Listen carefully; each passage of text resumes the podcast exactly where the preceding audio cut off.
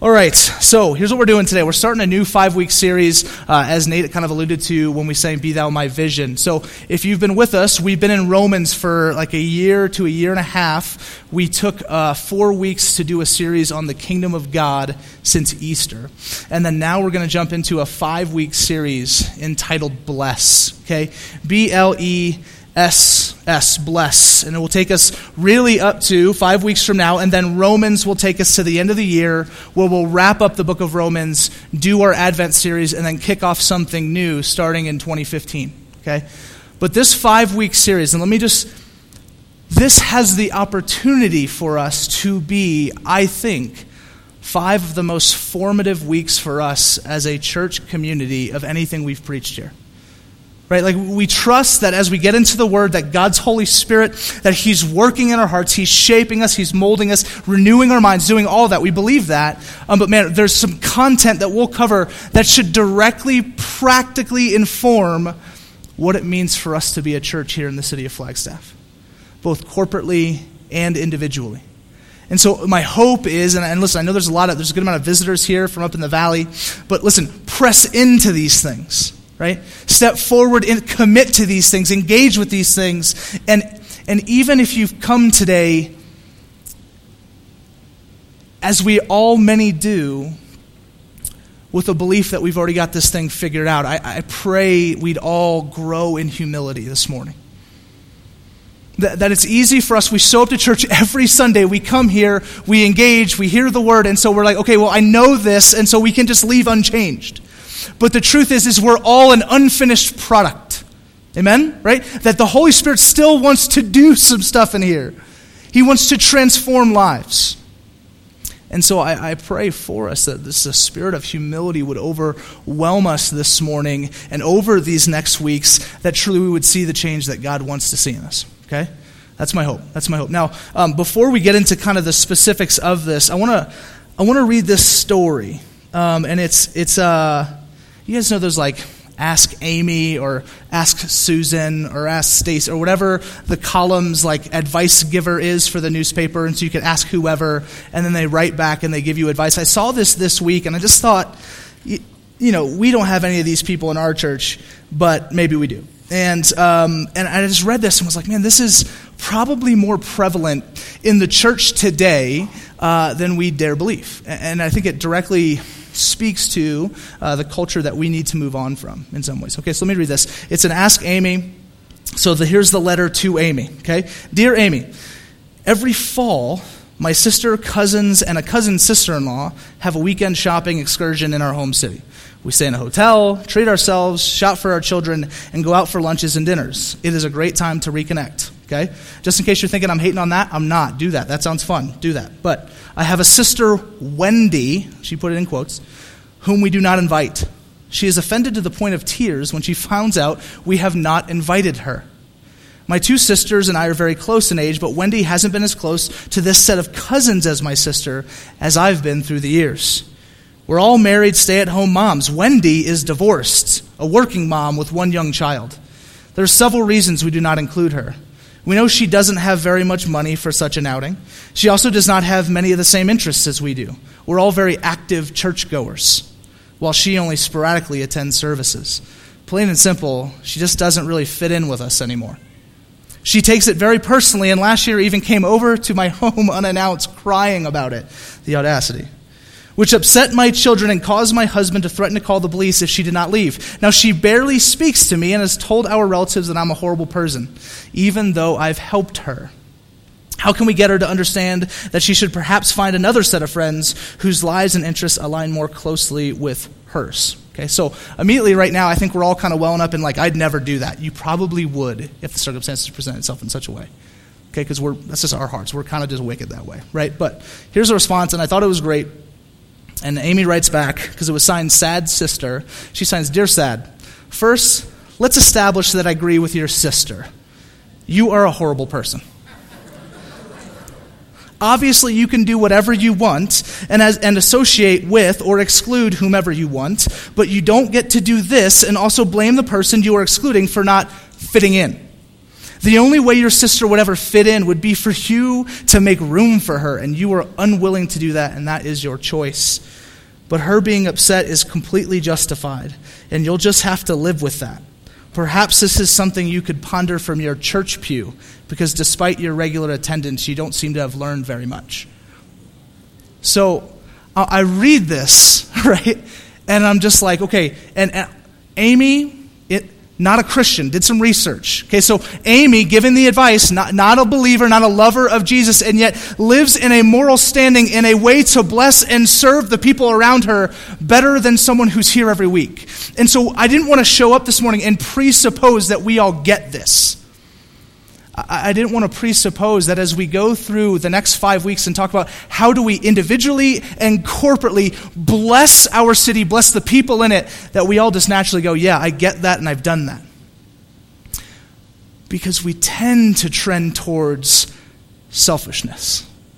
And, and, that's, and that's, listen, that's an indictment on my own soul. Okay, that's an indictment of my own. As I, I mean, even as we were prepping this, I'm thinking through these rhythms of life and trying to, okay, how often do I find myself engaged with these? And it wasn't as frequent as I thought it would be. Okay?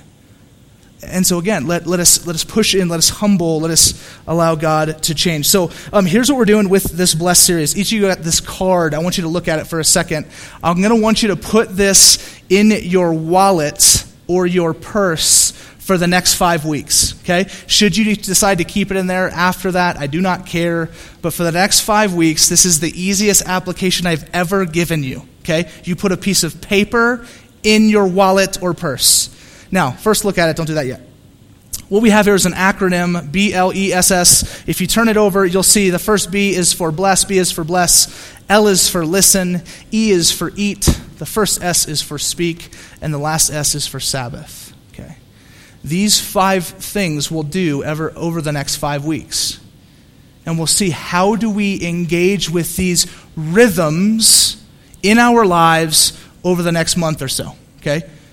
And it's not easy, right? It's not easy. And oftentimes when you get into this stuff, you begin to realize, like I did, man, I'm not really engaged that much, or at least not as much as I thought I was. Okay. And so keep this with you, and as we go through the series, refer to it. When you open up your wallet and you see it, you know, okay, what are we doing this week? How am I going to bless? How will I listen? How will I eat? How will I speak? How will I Sabbath? Make sense? Okay. Um, where did bless come from? Just a few kind of logical questions because we're going to be in the next five weeks and you just need to know. Uh, bless came from our friends actually out in Europe, uh, from Tim Chester, who's at Crowded House Church uh, out that way. They, they kind of developed this thing and we've employed it for the last seven years within our Surge Leadership Training School. It's a one year program where we bring people in and you sit in these groups and you learn and grow in missional theology and then are equipped with rhythms of life type of stuff that allows you to engage on mission the city that we find ourselves in. Okay? And so this has come from Europe but has been planted in Arizona for the last seven years, and now there are, if I'm right, about 30 to 40 different churches that employ this every single year. Okay? So that's what we're building off of. Okay? Um, again, we're doing this because I think we have to every if you're if you've been around for a while and there's some visitors from other redemption church campuses redemption church is one church with seven congregations across the state of arizona. And each congregation we usually preach the same sermon series but we have a little five weeker here to do what we think we need to do for our own congregations. And this is what i think we need to do for flagstaff because we've been, I mean, we've been high on theology for a while now. We've been in Romans just getting at it, sometimes one verse at a time, right? Just getting into the text. What does it say about the character of God, who we are, and what we need to live like? So we wanted to get hyper practical on you, okay? And so we're going to leave every week with some hyper practical go and do this. So go and do this get out there, do these things, and we're going to set up kind of this blog on the website. We're going to have you log on. You don't even need to log on. You just go to the website, fill out this little form, and share stories of what God does through the blessed rhythms over the next little time. Last part that I'll say in logistics before we kind of move on is that these five rhythms, and we'll focus on one a week, so bless this week, need to operate in three different contexts. Okay? Three different contexts. First is the Christian church community. So this week, we'll focus on how do you bless your brothers and sisters in Jesus, right? How do you bless them? The second context is the unbeliever, the non Christian. How do you bless a non Christian this week? Christian, non Christian. The last one, this might throw you off a bit, is how do you bless someone who's not like you? Okay? Christian, non Christian, someone not like you.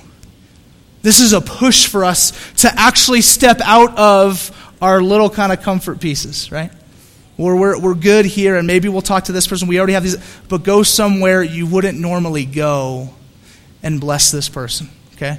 And so those are the three contexts. Those are the five rhythms. You'll get more as we go through it. I won't take much more time. Let's, let's focus on B, on bless, and turn to Genesis chapter 12, verse 1. If you got a Bible, uh, if you don't have a Bible, raise your hand. We'll get you a Bible. Guys will come down and do that. Raise your hand real high. Don't be ashamed. If you don't own a Bible, it's our free gift for you. Please just take it, keep it, give it to a friend, whatever you want to do. But uh, put your Bible up um, so you can follow along and turn to Genesis chapter 12.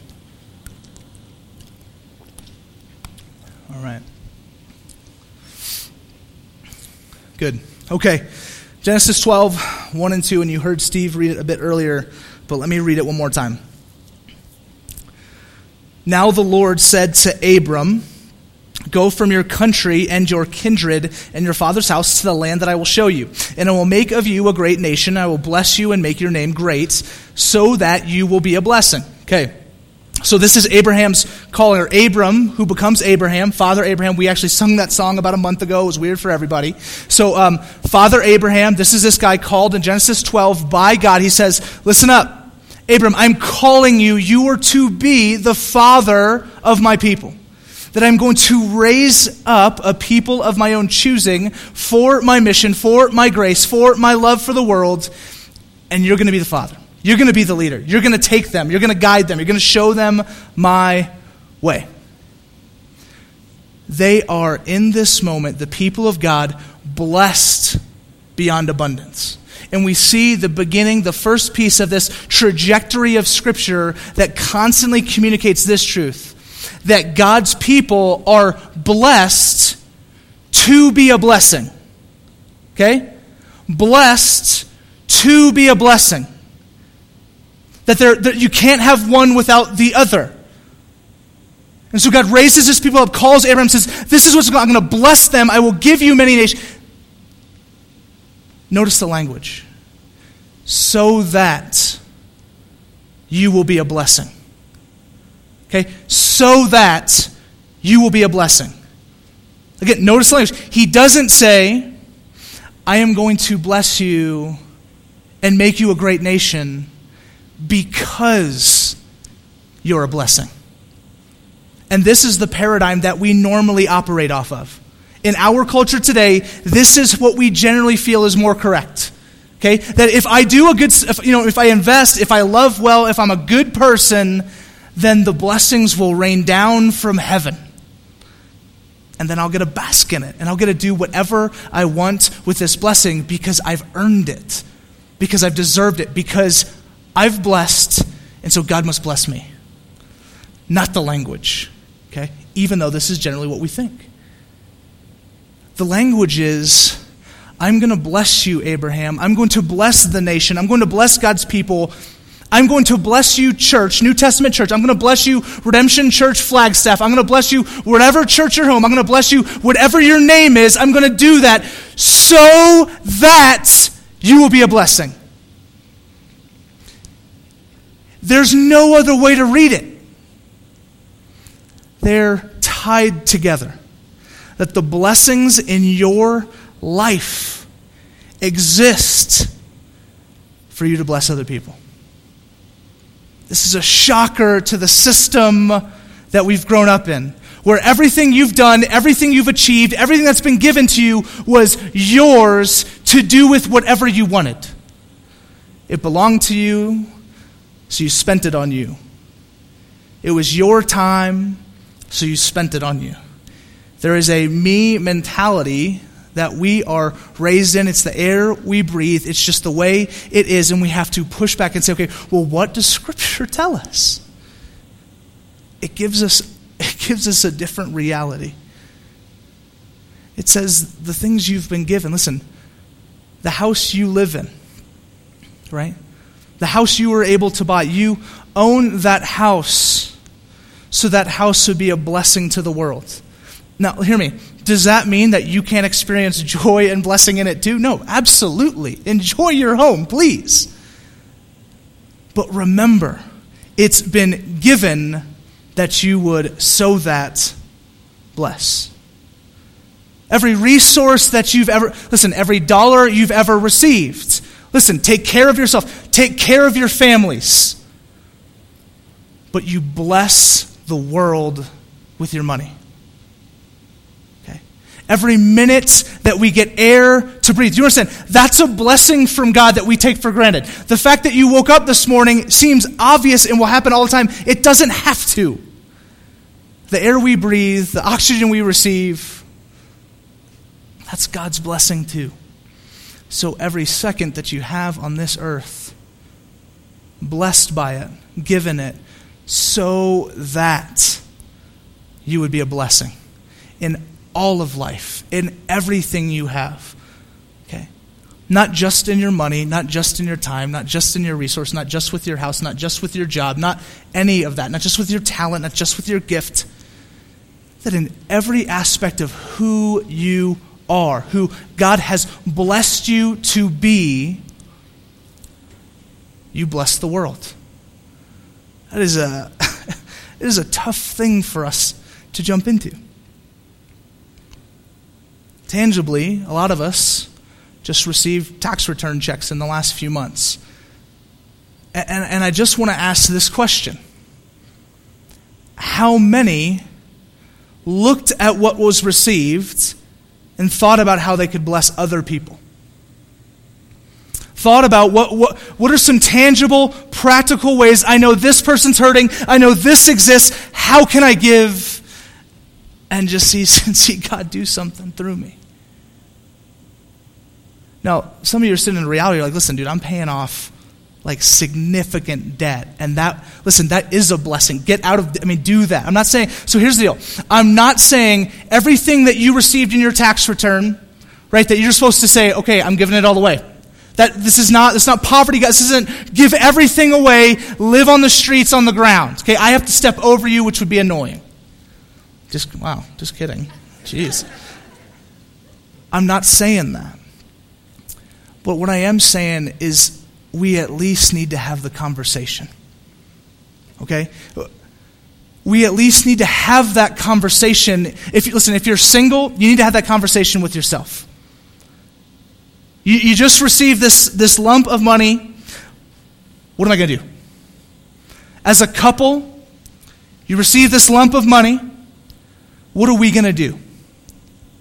What are we going to do to bless others? And um, again, maybe it's, it's, not, it's not give it all to this. Maybe it's we got stuff we have to take care of to get us in a better position to be generous later. I don't know.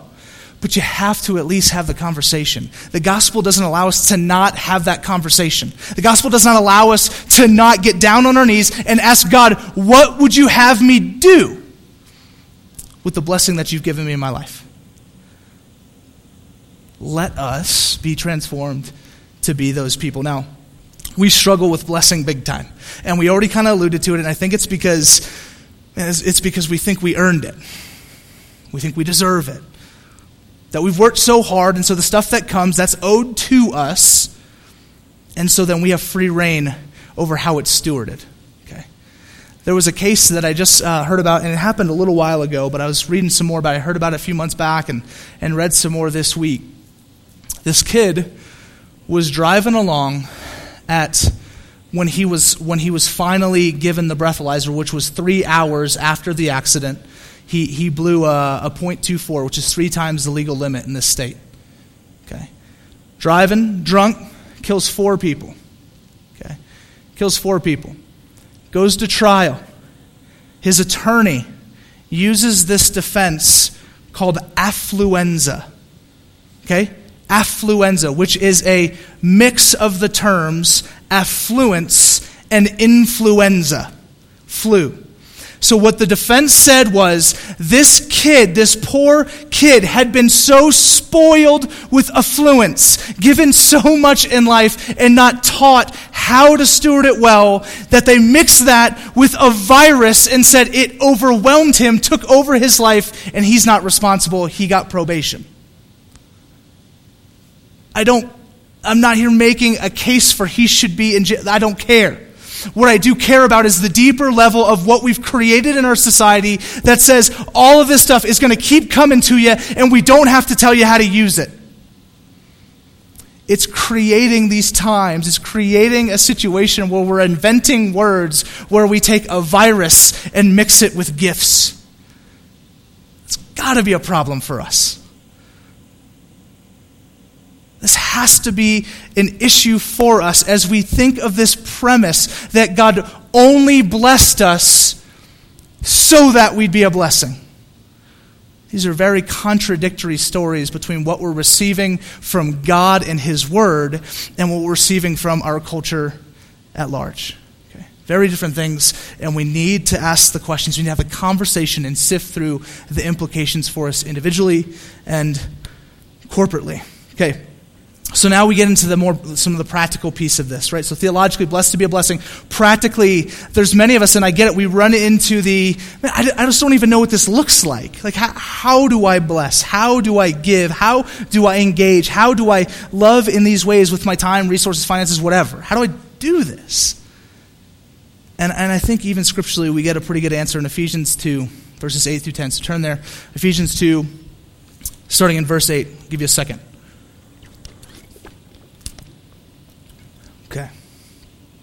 Ephesians 2, verse 8 says this For by grace you have been saved through faith. This is not of your own doing, it is the gift of God, not as a result of works, so that no one may boast. For we are his workmanship, created in Christ Jesus for good works. Here we go. Which God prepared beforehand that we should walk in them. Okay, so, so someone said, sit here right now. Okay, well, what, what do I do? How, what does this look like? How do I, I don't even know the first step into engaging. And how do I, I mean, maybe a Christian brother, right? So we've, we've got a lot of brothers and sisters in Christ. And so you're sitting next to the person that you came with and you're like, okay, I'm going to give this person like a hot dog this week. And then bam, I'm in, right? But then you go to the next level of non Christian, like, okay, well, I don't know too many of those because I'm a Christian. And so what am I going to do there? Right? And then you even go to the thing where you have to, you have to find someone you don't, you don't really engage with that much, someone that's pretty different from you in all, I mean, in any different way that we don't normally trend towards, and we begin to have to think to ourselves, well, what does that even look like? I want to contend with us this morning that the first thing that we must do before we get there is we got to talk to God about it. We got to pray. Uh, it's it really it, scripturally it's that simple. Ephesians is saying, listen, I, have again, blessed to be a blessing, right? That you've been saved through faith. It's a gift of God. You didn't do anything. You've been blessed so that you'll be a blessing. So go. And here's what he's going to do in the midst of it. He's not just going to say, go and do your thing and I hope it works out. He's going to say, go and do your thing, but guess what? You're going to walk into good works that I've already prepared beforehand. That all around your life, when you guys leave this morning, you get back in your cars, you drive home, somewhere in that midst, there's something. I almost guarantee it. Pray. Talk to God. God, wh- where are those opportunities? You're saying that you've given me this new life, that you've saved me by faith, a gift from God, not anything to do with me. You've blessed me in that way that I would then in turn walk in good works you've created. Where are they? Ask God, where are they? And ask Him to show you, ask Him to reveal to you. And sometimes it's going to be as obvious as it could possibly be. Like the story that we shared on Easter, right? If you guys remember, the eunuch who says, "Hey, hey, man, come on, come on up." What, oh, he's reading Isaiah and asks Philip to come up and talk to him about Isaiah. Hey, what does this mean? Who's Jesus? I mean, sometimes it will be that obvious. Other times, man, we just need to listen and be a little more creative with the way that we bless. But this should be a peaceful thing for us. This should bring us peace. That it's not even about you trying to find all these good things to do. There should be an overwhelming sense of peace that the God of the universe has already gone before you and prepared these good things for you to walk in. It's like knowing that you're walking into an interview knowing you've already been hired. I don't know if anyone's ever had that happen to them. I have, and it's the greatest feeling because you just say whatever you want, right? It's like, what's your favorite thing that's work? Nothing. I hate it. You're hired. You know, so it's just, it's, it, if we know that God is moving, if we know that He's preparing these things for you to do, and you to do, and you to do, for each of us, based on who you are. Man, peace. All right, God, I'm open. We get that Isaiah 6 thing, right? Isaiah, here I am, man. Send me. Let's go. Let's do this. I'm going to trust that you've got this in order.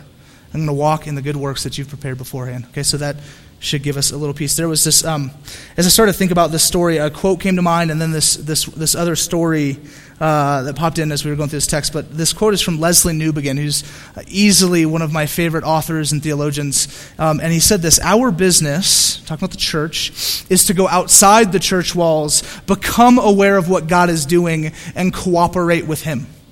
Okay? That, that the truth is, is, is listen, you're not doing all that much that, that it's God that's at work, it's God that's on mission, it's God that's preparing hearts, it's God that's saving, and we just cooperate with Him. We join Him in His mission. He's going, we walk out the walls, we link arms, and we go. We talk to who we're supposed to talk to, we give to who we're supposed to give to, we bless who we're supposed to bless to. Okay. He's already doing these things. See, um, the story that came to my mind was my friend and I, we were uh, in Pacific Beach California, which is one of my favorite places on earth. I lived there for four years. Uh, I mean, just great. And we went down to the boardwalk one night, and we're out sharing our faith with my friend Katie, who is just a rock star and was so encouraging to me in these days about, man, just, man, we got to get out there. We got to love people. We got to talk to people about Jesus. I mean, the whole deal. And, and so we're walking around the boardwalk one night, and we're just praying.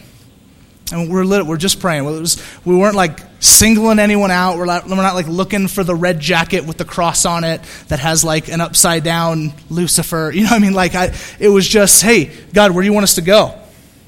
And so we're walking along, we're both on the boardwalk, and we see this gal, and she's off sitting on the shoreline, the waves coming over her feet, and there's a moon. I mean, it's dark, it's night, moon's in the background. I mean, picturesque moment. And for whatever reason, I kid you not, Katie, what's I started to run to this girl.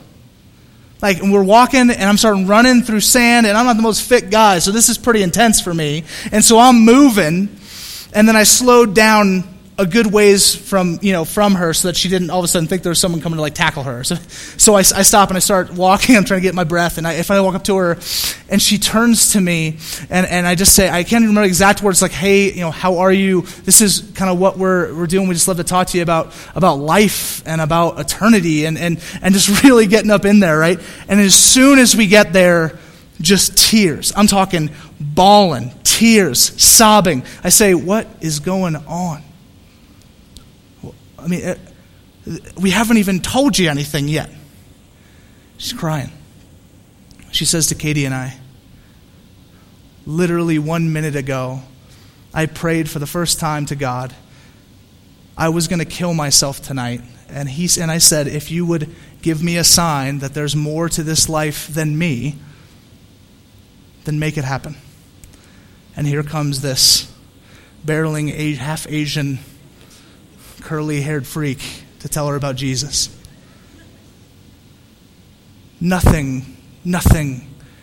That, that, that, listen, that was not, that was not my obedience. That, that was not my, I didn't arrange this. That, it was, God was just doing something. God was doing something outside the church walls, and I said, All right, well, how are we going to cooperate with where He wants us to go? Pray, pray, pray, pray, pray, pray, pray, God continues to just do that for our church. And for, the, listen, the whole church in the whole world. This is not about us, right? That the church would begin to understand that God is on mission for his creation and he wants us a part of it. Let us trust in what he's doing and seek to bless the world. Okay. Last text I want us to look at. Okay, last text I want us to look at Matthew 5, 14 through 16. And this, I think, just I want this to land as the chief purpose for why we're doing this series and why we bless the world. Here we go. Matthew 14, Matthew 5, excuse me, 14 through 16. Start turning there. Matthew 5, 14 through 16. He says this You are the light of the world. A city set on a hill cannot be hidden, nor do people light a lamp and put it under a basket, but on a stand, and it gives light to all in the house. In the same way, let your light shine before others, that they may see your good works. And here we go. And give glory to your Father who is in heaven. Okay. And give glory to your Father who is in heaven. At the end of the day, we're not about results. Like, we're about glorifying God. We're about telling people about Him. Because you don't save and I don't save. We don't grow the church, God grows the church. We jump in, we cooperate, and we give glory to God in our good works. We're not deceived by a gospel that says, okay, you've been saved, you've been blessed, so have a seat and enjoy. Instead, we believe in a gospel that says, you've been blessed, you've been given much, you've been saved, not of your own doing, you didn't deserve it, so you gotta go. You have to go and you have to give God glory. At the end of the day, this is what we're about. That's why we come in here on every Sunday morning. That's why we spend all the time setting this place up. That's why we disciple as many people as we can. It's why we share the gospel and good news about Christ's life, death, and resurrection is that God who is in heaven would be glorified. That he would be made famous. That his works would be told of across the world. And he would receive the worship that he is due. That's, that, that has to be our utmost goal. And, then and then we pray and we trust the results and we leave them to Him. But we are active and we're getting after it. There's this last quote I want to read. I try to not do quotes, but this one was just too much for me. I loved it. And it's by this guy, Rodney Stark. He's talking about the early church and the way that they blessed people and the cities that they found themselves in just very practically, early church, how are they doing this? What did this look like? What would people on the outside of the church say about the church and the way that they're loving people in cities. And it said this Christianity in the early church revitalized life in all Greco Roman cities by providing new norms and new kinds of social relationships able to cope with the many urgent urban problems. To cities filled with the homeless and the impoverished, Christianity offered charity and hope. To cities filled with newcomers and strangers, Christianity offered an immediate basis for attachments and love. To cities filled with orphans and widows, Christianity provided a new and expanded sense of family. To cities torn by violent ethnic strife, Christianity offered a new basis for social solidarity. And to cities faced with epidemics, fires, earthquakes, and pains, Christianity offered effective care and nursing services. What I, ju- what I just love about what Stark is sharing about the early church is it's, it's just so holistic. It's just saying, listen, it's not about it's not about any one thing because the truth is is that everyone in this room is completely different. And each of you guys are gifted in different ways. And the way that I live out the implications of what it means to bless neighbor and city is going to maybe look different from what it means for the implications for how you bless neighbor and city. You're maybe not as loud and brash as I am. I hope not. But you have gifts, you have acquaintances, you have spheres of influence that I don't have. And you're called to go to them. And you're called to embody the gospel that whatever may come the church's way, the church says, We got it.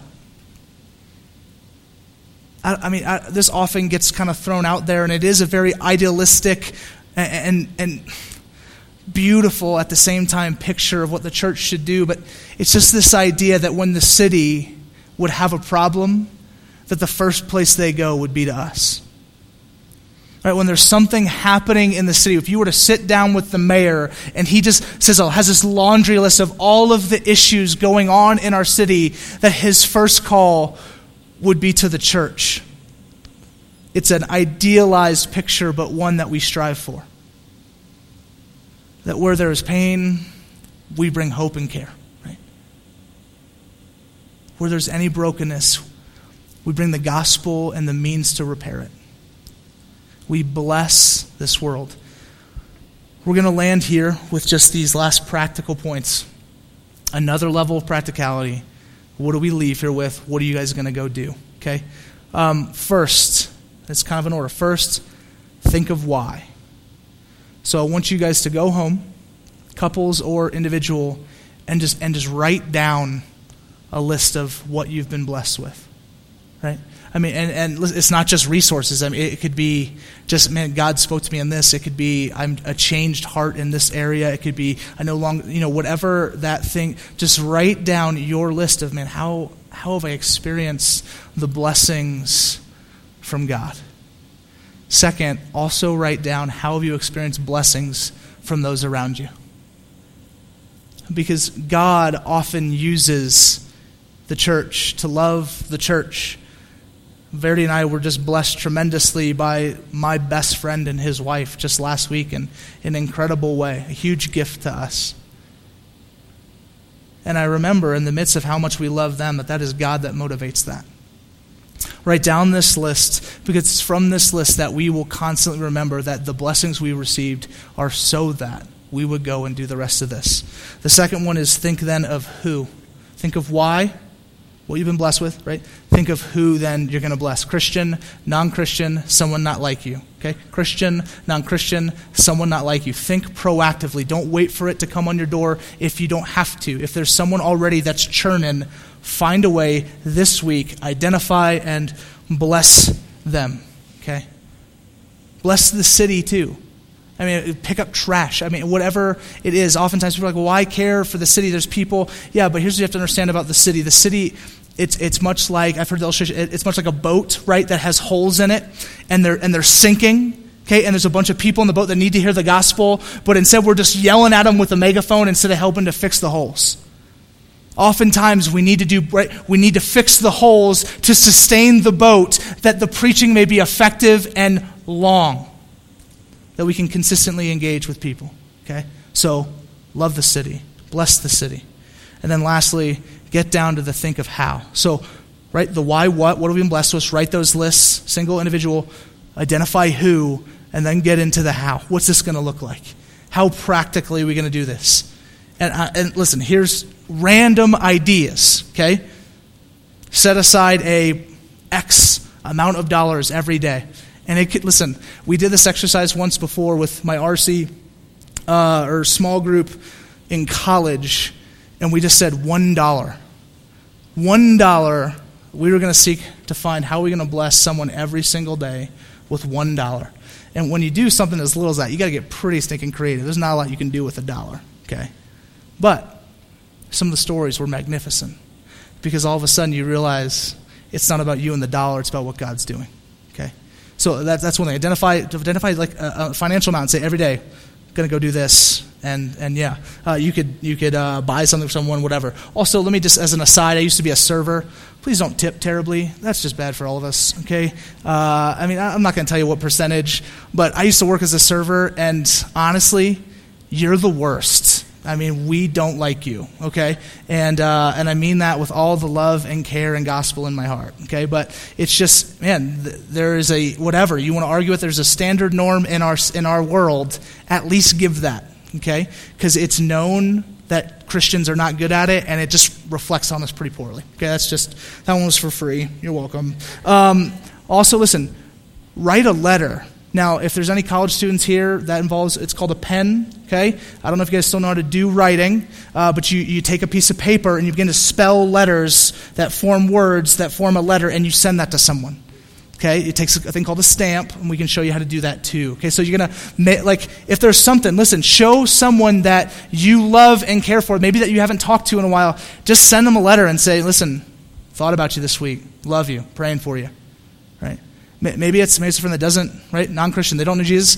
Send them a letter. Send them an. E- if you listen, if you can't do the letter, do an email. I mean, it's something we don't have to like. It's not rocket science. Think of some of the smallest things. You will be so surprised at the level with which people respond with a simple gesture of "I love you," right?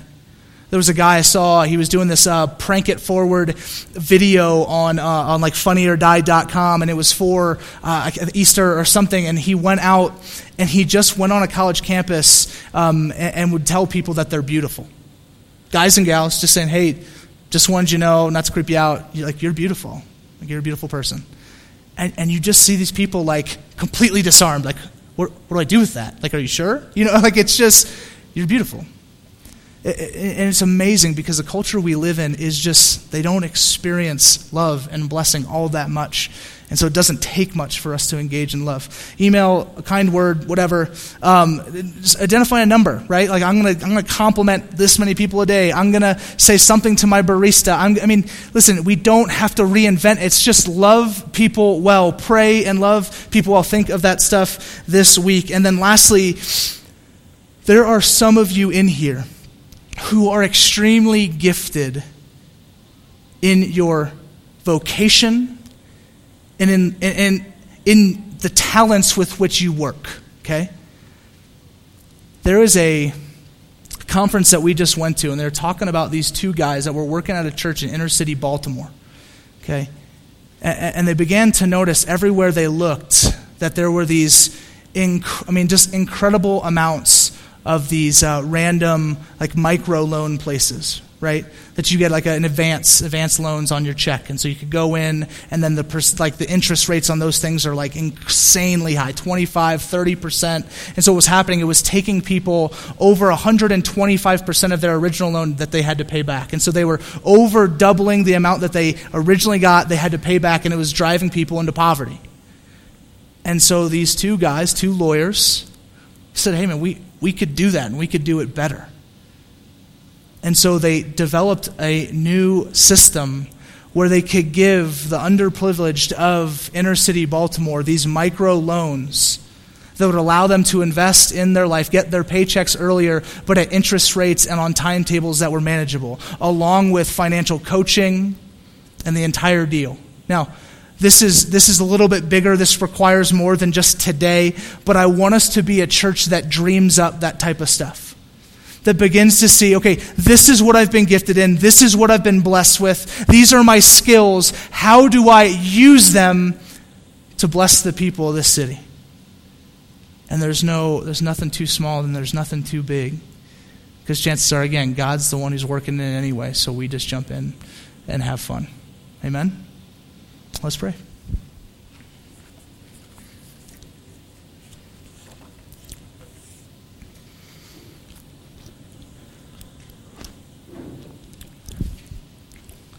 Jesus, thank you for and grace. we can't do any of this outside of the grace that you give to us. We're um, consistently reminded of the grace that we have, even um, as we breathe as we look at the people that surround us, our loved ones. God, as we look above our heads and see a roof, as we um, and just open up our wallets and see a dollar. God, you've graced us and you've blessed us. God, keep us far from any of the ideologies that have, that have continued to shape our world and culture and, and, and us God, that tell us that we're the center of this blessing. That, that, that kind of just leave you off to the side, that leave the giver, that leave the blesser off to the side, and, and not in the rightful place that, that you belong, right in the middle, in the center, where everything revolves around you, where decisions are made by what you would have for us. God, keep us from those things, and when we hear them, will we be able to see the difference between what, what Scripture is calling us to? God, the joy that is experienced as the community of God seeks to love and serve each other, seeks to love and serve those outside of the fold, and seeks to love and serve our city. God, would you instill joy? I pray that that joy is so firmly grounded in your life, in your death, in your resurrection, in your gospel. Might we be a people who reflect well on the good news, reflect well on the blessings that you have given, and would the motivation from the Holy Spirit be to go so that we would bless the world? God, would you save? Would you shape us? Would you change us? And would you change our city? Not that we would grow, not that this becomes a bigger deal, so that your name is glorified, so that we worship. That the city would look to the heavens and proclaim, Christ is Lord. Holy, holy, holy is the Lord God Almighty. Lord, move in our hearts. Change us. In your name we pray. Amen.